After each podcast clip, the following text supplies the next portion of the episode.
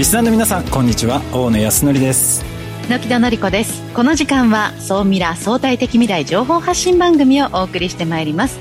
ニュースや情報をもとに仮説を立て予測することが可能な相対的未来につながるヒント総ミラをいち早くリスナーにお届けしていく情報番組です。パーソナリティは大野康則さんです。よろしくお願いします。よろしくお願いしますそして日本能率協会総合研究所マーケティングデータバンクエグゼクティブフェロー菊池健二さんです。はい、えー、菊池健二です。今日もよろしくお願いします。今日はですね今時の世界最高の都市はどこだ？という話をしてみたいと思います。よろしくお願いします。さあそして本日未来コンパスゲストはこの方です。ニューウェルブランズジャパン合同会社社長でコールマン事業部責任者の中里豊さんです。中里さんよろしくお願いします。よろしくお願いしますあの中里さんにはですねちょっと後半でこのキャンプ市場についてですねいろいろお話をお聞かせいただきながらですねこのコールマンが今後どういう戦略でですね、え事業を展開されていくのかというところですねたっぷりお話お聞かせいただこうかなと思っております。よろしくお願いします。この番組は YouTube でも配信しています。YouTube はラジオ日経の番組サイトからご覧いただけます。こちらもぜひチェックしてください。それでは番組スタートですこの番組は日本能率協会総合研究所の提供でお送りします。総ミラートレンド。さあ、総ミラートレンドです。このコーナーはビジネスの最新ニュースを大野さんがピックアップ、そして解説していくコーナーです。今回は何ですか？はい、えー、今回はですね、体験型コンテンツが今非常に伸びてるんですね。これをまあ、イマーシブ市場というふうにあの言うようになってきているんですが、このイマーシブ市場というのはですね、まあ、体験とか没入とかあというもので、まあ、VR とか AR も、まあ、この中に含まれるんですけれどもこの今市場が構ですね今話題になってますと。で最近ねこう皆さんももうニュースでも見たんじゃないかなと思うんですがまず一つアップルビジョンプロがついにですね発売をされました。多分えのきのさんもこれ知ってますよね？ね。あ知ってます知ってます。でもあの手にしたことはまだないですよ。ちょっとねちょっと高いかなっていうねやっぱり60万くらいするので やっぱりあのこれをつけてそのまあコンテンツを体験するって方もまあある一定層はいるのかもしれないですけどまだまだちょっと一般的ではない気もするんですがこれすごいのはですね、まあ、4K テレビがあの片目ずつ両目ずつこうついてるみたいな形でとにかく画素数が非常にいいとなのでまあ没入感が非常にこうあるということと、まあ、今までその奥なんていうんですかね映像がちょっと微妙に 0. 点何秒遅れたりっていうのがあったんですけれども全くその遅れを生じさせないリアルタイムな体験を実現できるということで、まあ、今かなりまあ注目をされているものですと。そしてですね、あのこのイマーシブフォート東京というのがですね、あの今月1月ですね発表されましてこれ多分榎木戸さんは海外にいらっしゃるので多分初めて聞いたんじゃないかなと思うんですが、うん、ヴィーナスフォートって覚えてます？あはいありますね。うん何度か行きましたよ、はい、あそこがですね実はテーマパークに生まれ変わります。今年の春に そうなんですよ。それがあの USJ をこう立て直したあの刀あの森岡さんのチームですね。あのチームがですね実はあのプロデュースに関わっておりまして12のアトラクションと6つの、まあ、店舗を抱えているところでなんかこの、まあ、細かいことはまだ公表されてないんですけれどもなんかこのなんていうんですか街そのものがそこで再現されてるみたいで自分が、えーまあ、見る側の立場になる時もあれば主役としてそのアトラクションに参加できるみたいな形で今注目をされている、まあ、そういった体験型の施設になります。で今こういう体験型のですね施設というものが本当に非常に話題になってまして、まあ、チームラボとかも多分それにこう含まれるのかなと思うんですが、まあ、そういったあイベントというものが、まあ、急激に増えてると。で VR とか XR の市場っていうのはですねこの10年とか検索のこうユーザー動向を見てるとですね実はあの右肩下がりの状態なんですよね。なのでこうどちらかというと今この没入ですとかその、まあ、臨場感をこう味わうというものはデジタルの領域で楽しむというよりかはあの体験型のコンテンツを遊びたいっていう人たちがこう増えてるとで実際このイマーシブ市場の没入型のミュージアムですとかディズニーランドのそういう体験型のそのイベントですとか先ほどの、えー、ビーナスフォートのね跡地にできたところもそうなんですけれども今、えー、それらの体験型のコンテンツが出たことによって、まあ、検索もそうですしそのそれらに興味を持つ人たちが、まあ、急増しているというような感じなんですよね。やっぱり榎戸さんもやっぱり自分でこう VR みたいなそういうデジタルのものよりかはリアルに体験できる方がやっぱり興味ありますかね？そうですね、まあ、リアルが、まあ、一番とは思っているんですけれどもでもやっぱり何らかの事情で行けないってなった時にこうやはりその現場をよりリアルに思い出したいところってありますよね。そうするとこの VR の世界が連れて行ってくれるっていうところではすごく興味があります。まあ確かにそのアップルがねこう発売したことでまたこの辺っていうのの技術革新が進んでいって、まあ、このユーザーっていうのの動向もまたすごく変わってくるのかもしれないですね。ただまあ今、まあ、傾向としては技術軸というところではなくエンタメ軸で今成長伸びてきておりましてでまあ、市場自体もですね2027年には45億米ドルの市場規模に、えーまあ、成長すると予測されておりますので合わせてですねいろんな、え、市場が育っていくということで、まあ、ソーミラフリークの皆さんもですね、まあ、教育分野から不動産小売本当にですねいろんなところで、え、使われていく、え、伸びていく市場になっていくのかなと思いますのでぜひこちらの部分も注目していただければなと思います。本日は以上です。ここまでは総ミラートレンドでした。一旦 CM です。相対的未来情報発信。総ミラ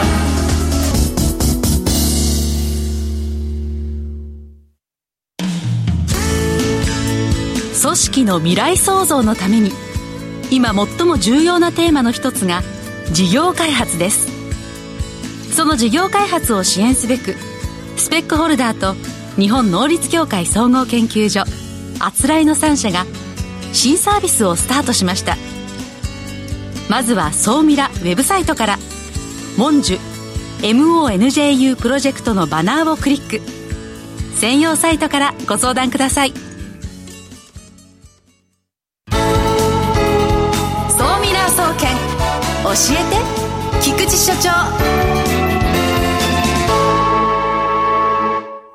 最新データから未来がわかる、総ミラー総研、教えて菊池所長のコーナーです。よろしくお願いします。はい、えー、今日もよろしくお願いいたします。今日はですね、先ほど申し上げた通り、今時、世界最高の都市ってどこなんだということで、これ実はですね、毎年ランキングデータが出てます。ただこの世界最高の都市ランキングっていろんな機関が発表してるんですけども、まあなんて言うんでしょうね、カルチャーの観点で面白いなといったら多分このランキングデータなんだろうなということでですね、まあ実は総ミラ総研初登場のランキングデータということでご紹介したいと思います。今回のデータはですね、イギリスです。えっ、ー、と、イギリスのタイムアウトですね。タイムアウトってあの、タイムアウト東京っていうのもありますんで、日本でご存知の方も多いと思いますけど、イギリスのタイムアウトが毎年、2016年からですかね、世界最高の都市ランキングというのを発表しています。このランキングが、ちょうど先月の終わりにですね、2024番が発表になりました。で、これあの、いわゆる昔からある典型的なあの、地域密着のシティガイドで、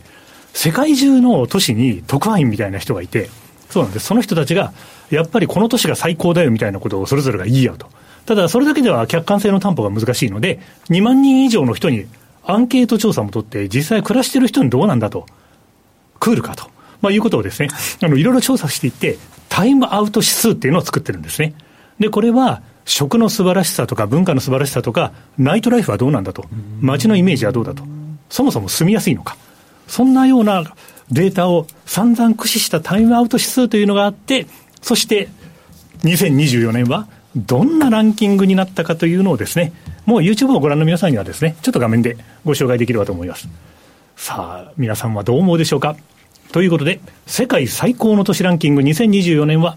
1位ニューヨーク、2位ケープタウン、3位ベルリン、4位ロンドン、5位マドリード、6位メキシコ、7位がリバプール。あ、遠藤航選手がいますね、リバプールって。はい。で、8位が東京、大健闘です。9位ローマ、10位ポルト、ポルトガル。ということで、ベスト50まで発表になっている中の20位までのランキングを YouTube をご覧の皆様にはお見せしているので、ぜひですね、えー、チェックいただきたいなというふうに思います。これ、アジアでは日本だけなんですね。この、そうですね。あの、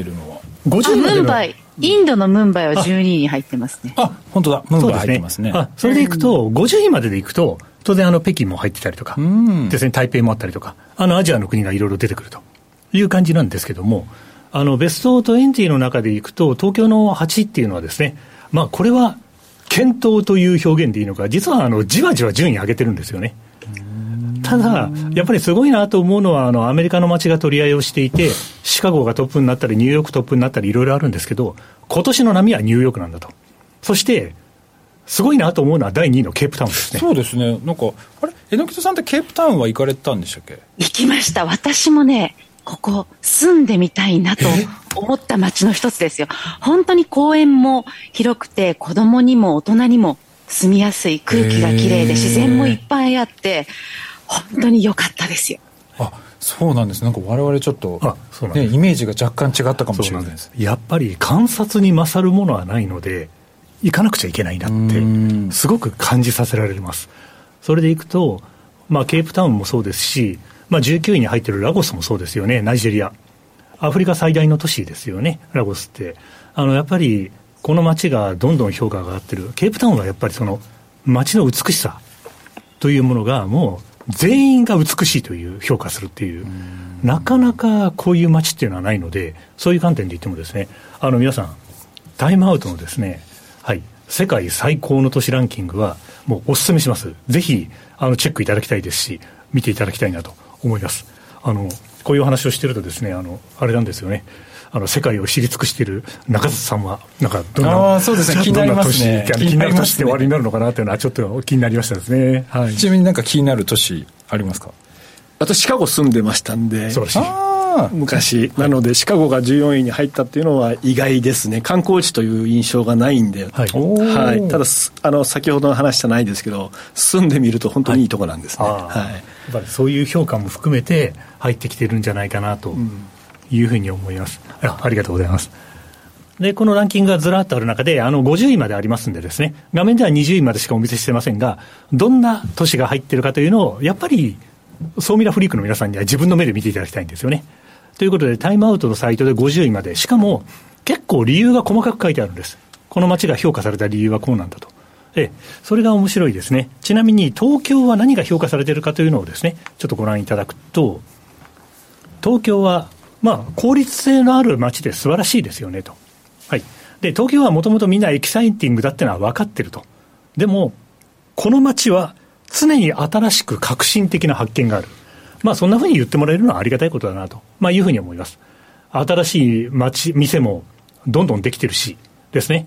えー結構あれですよね。あの食の文化が、まあ、やっぱりこのランキングなんで食の文化が評価されてると。まあ、そういう観点でいくと多分大野さんが見ていただいてもですね、あ、そうだよなと思っていただけるところがいろいろあるんじゃないかなと。そんなふうに思います。そしてもう一つ、ベスト50の中には、日本の都市がもう一個入ってました。よかったです。どこが入ったかというと、大阪でございました。はい。大阪はですね、大阪の評価のポイントは、とにかく若者に活気がある。ですね。何かあれば川にも飛び込めるし、みんな、えはい。まあまあ、もちろんそれだけで評価されたんじゃないとは思いますけども、まあ、いずれにしてもですね、この、まあ、昔から言われる天下の台所という表現もそうですしですね、あの、海外から見ても日本から見てもですね、まあ、あの、万博の影響もあるのかなと思いながらもですね、あの、大阪も評価されている。これはあの、素晴らしいことだなと思います。日本のいろんな都市が、このランキングのベスト50に入ることを狙っていると、まあ、そんな話をしておきたいと思います。さあ、では、今回のお話を総見出総研的にまとめていただきましょう。はい。えーということで、このランキングはですね、あの、カルチャーのシーンというのは、これからあの、多くの人たちが仕事よりも余暇を重視する時代になっていく。で、これはあの、この後の中里さんのお話にもつながると思うんですけども、そういう時代感において、カルチャー目線の指標として絶対覚えておいた方がいい。タイムアウトの世界の魅力的な都市ですね。イケてる都市、ランキングということなんですね。で、やっぱり、まあ簡単にはという話はあるかもしれませんけど、行くのが一番ですよ。行って風を感じるのが一番。そして、ベスト20の中にさっき紹介したアフリカの2つ、そして、ポルトガルから2つ街が入ってるのが私はとってもとっても気になります。どっかでポルトガルを取り上げて、総ミラ総研で話したいなと思ってます。最後に、世界で最もクールな地域ランキングっていうのもタイムアウトをやっていて、その第10位に今年は東京のですね、渋谷の富ヶ谷が入ってた。渋谷のそばなんですけど、とっても静かな街を作っている。そういう場所が評価されるのが今の時代感だということをお伝えしておきたいと思いますね。はい。この話はまだまだ続きがあるんで、また次回以降よろしくお願いします。今日は以上です。面白かったです。えー、ここまでは、総ミラ総研教えて菊池所長のコーナーでした。未来コンパス。さあ、未来コンパスです。このコーナーは未来への羅針盤コンパスを手にすべく魅力あるゲストをお招きして最先端情報をお聞きしていくトークコーナーです。本日のゲストを改めてご紹介いたします。ニューウェルブランズジャパン合同会社社長兼コールマン事業部責任者の中里豊さんです。よろしくお願いします。よろしくお願いします。ちょっとね、こう、コールマンのこう事業をこう聞く前にですね、この、まずこのニューウェルブランズジャパンという会社は、どういったこの事業を今展開されている会社さんになるんですか？はい、ありがとうございます。ニューウェルブランズはですね、えー、っと、事業部がいくつかありまして、えー、日本においてはアウトドア事業部、えー、っと、まあメインのブランドはコールマン。を、えー、営業させていただいてます。あと、あの、皆さん、ベビーカーでアプリカというブランドをご存知だと思いますけど、はい、アプリカもニューエルブランズが、えー、ハンドリングしております。あと、公共引き具のパーカー。もですね、えーと、ライティングという引き具のディビジョンがありますんで、そこで、えー、販売させていただいております、はい、なるほど、まあ、本当にいろいろなこのブランド商品っていうのをこうやられてるとは思うんですが、まあ、今、えー、コールマンのね、えー、お話ありましたけれども、コールマンを今販売されていて、今国内5カ所の営業所とオンラインショップ、あと11店舗の直営店舗で今販売をされていると。はいこれあの、まあ私もいろんなところで、まあコールマンの商品をこう売ってるのをよくこう目にする機会というのが今まで以上にこう増えてきたかなと思うんですが、実際今業績の方はいかがなんですか？えーとですね、あのコロナですごく、えーと、市場がです、盛り上がったんですね、で昨年、一回調整に入りました。で今年というか、まあ、この3か月くらいからまたこうベースを取り戻してきて、またちょっと,、えーと、いい成長のリズムに戻りつつあります、はい、なるほど、このコロナで、えー、こう少し市場というものがまあ、成長したという感じなんですかね。もともとコロナ前の2019年まで、例えばですね、えっとまあまあ、2010年としましょうか、えー、2019年までは、堅調な市場の成長が続いておりました。皆さん、コロナ前、少し思い出していただければと思うんですけど、あの頃からよく週末のテレビでキャンプ特集なんてあったと思うんですね。で、コロナが来て、まあ、一気に行動制限かかってしまい、まあ、我々のね、あの、アクティビティがすごく制限されてしまい、まあ、その中でキャンプがですね、えー、っと、数少ない、えー、な日本人が楽しめるオプションでしたよね。そこで、その、市場の成長が一気に加速したといった表現が正しいかなと思います。はい確かに、あの、あの当時、一気にテントとか、ランタンとか、そういうなんか、あの、アウトドア用品が一気に店頭からなくなった記憶が。はい。私も2010 2000年と2021年、22年もですけども、通常、やっぱり、あの、キャンプされるから分かると思いますけど、キャンプやり始めるとゴールデンウィーク前後なんですね。だんだん暖かくなってきて、そろそろやりたいなと思って、最初のこう販売のピーク迎えるんですけど、コロナ中はですね、あの、1月2月にテントが品切れしてしまうほど売れてしまうという、我々も今まで、えー、と体験したことなかったことが起こりました。ですので、まあ、ちょっと盛り上がりすぎたと、えー、言っても過言じゃないと思います。はいじゃあ、まあ、業績に関しては、まあ、ずっとこう、右肩上がりで成長し続けているというような感じです、ね、おかげさまで。はい。榎戸さんとかっていうのは、キャンプとかそういうのっていうのもやったりする機会っていうのはあるんですか？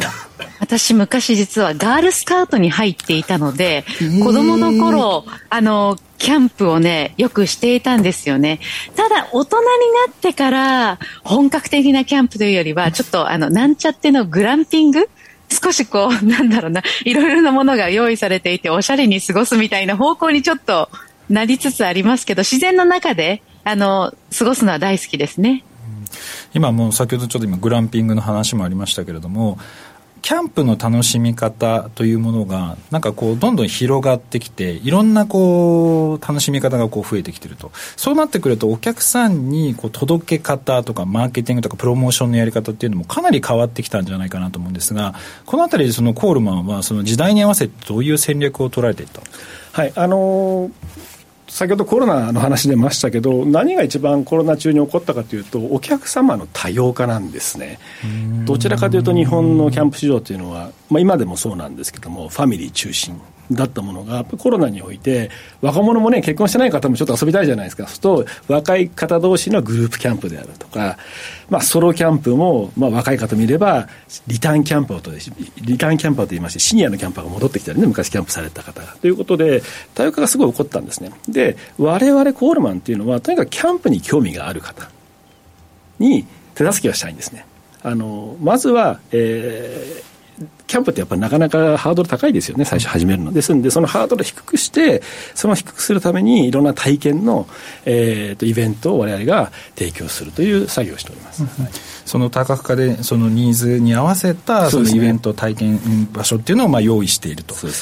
であと、コールマンのこの戦略をこう見ていて、なんか少しこう一貫してるなと思ったのが、まあ、いろんなそのアウトドアメーカーさんですとかがいらっしゃると、こう、事業そのものも多角化していく、いろんな事業をこうやっていかれる方たちっていうのも非常に多いのかなっていう中、コールマンはもう、キャンプギアにこう結構特化をして、そういったものにこういろんなものに手をつけずやられてるなという印象なんですけど、ここはかなりやっぱり意識されてやられてるんです、はい、あのーキャンプは奥深いと思います。で、我々キャンプまあ、今すごくいい言い方、大野さんしてあげましたけど、キャンプに特化してます、我々は。で、言い方を変えればキャンプしか分かんないんですね。で、その他の事業にこう拡大することも実は、まあ考えたこともありますけれども、結局我々が一番、えっ、ー、と、得意であること、で、社員が一番情熱を持てることっていうのはキャンプなんですね。で、そこに集中していこうと。で、まだまだ日本のキャンプの経験率というのはですね、10%前後なんですね。でまだまだ可能性があるということで、今後も引き続きキャンプに特化していこうかなと思っております。まあ、こんなこう愚直でこう、まあ、職人気質な形のコールマンなんですけど 榎木戸さんから見るとこのコールマンさんのところでこう気になるポイント聞いておきたいところとかって何かありますか？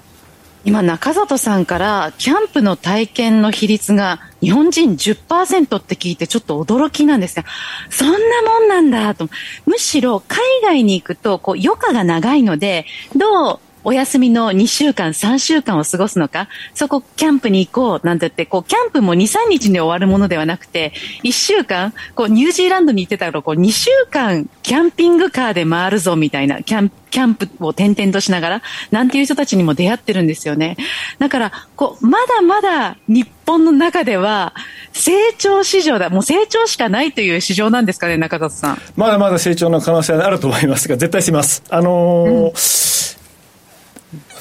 海外のライフスタイルと日本のライフスタイルやっぱり違いますよね。あの、日本人のキャンプはまだ週末がメインです。